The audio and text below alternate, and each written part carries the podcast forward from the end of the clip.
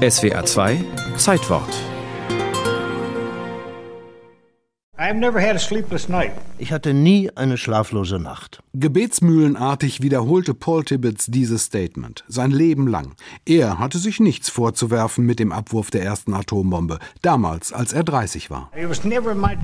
Ich hatte nie Zweifel, dass die Sache gerechtfertigt war. Man muss sich nur die Opfer anschauen, die Army, Navy und die Forscher gebracht haben. Nein, es war gerechtfertigt. Ich habe es bis heute nicht bereut. Und außerdem, Befehl war schließlich Befehl. Befehl. Begonnen hatte Tippets Weg zum Atomkrieger im Januar 1927 mit dem Abwurf von Schokoriegeln.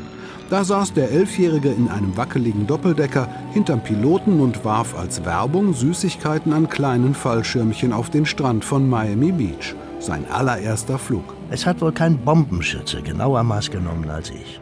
Ich war der glücklichste Junge in Miami. Unbewusst entschied ich mich damals für eine Karriere am Himmel. Und er setzt sich durch gegen den Vater. Der verordnet ihm zwar zunächst fünf Jahre Militärakademie und dann ein Medizinstudium, doch Paul hat längst abgehoben, nimmt Flugstunden, wirft das Studium hin, geht 1937 zur Luftwaffe. Aus dem Flugspaß wird bitterer Ernst. Ende 1941. Eine Meile über Georgias roter Tonerde erfuhr ich, die Japaner hatten Pearl Harbor bombardiert. Sofort erklären die USA Japan den Krieg. Und Tibbets wird Bomberpilot. Es heißt, der Beste. Dann Anfang 1943 ein Geheimprojekt. Tibbets trainiert ein Bombergeschwader für den Abwurf der hochgeheimen Atombombe. Die wird Mitte 45 getestet.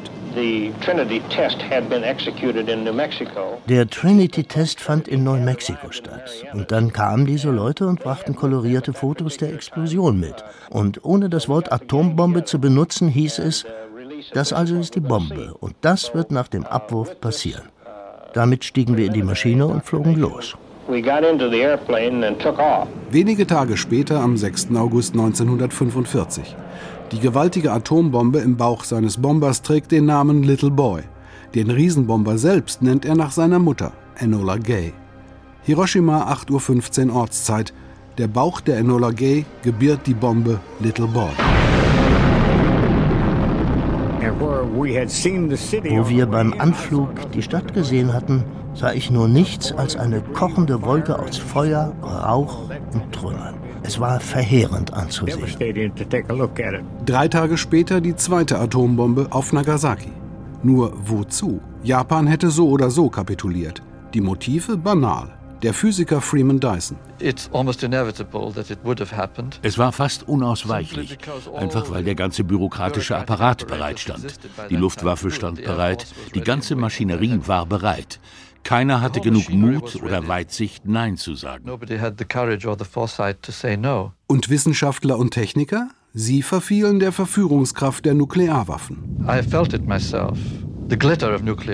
Ich spürte ihn selbst, diesen Glanz der Nuklearwaffen, die Energie der Sterne freizusetzen, zum Beispiel eine Million Tonnen Fels in den Himmel zu jagen. Und da liegt unser Problem diese technische Arroganz, die Menschen überkommt, wenn sie sehen, was ihr Verstand bewegen kann. Paul Warfield Tibbets, der es noch zum Ein-Sterne-General brachte, hatte mit all dem kein Problem. Ich hatte nie eine schlaflose Nacht.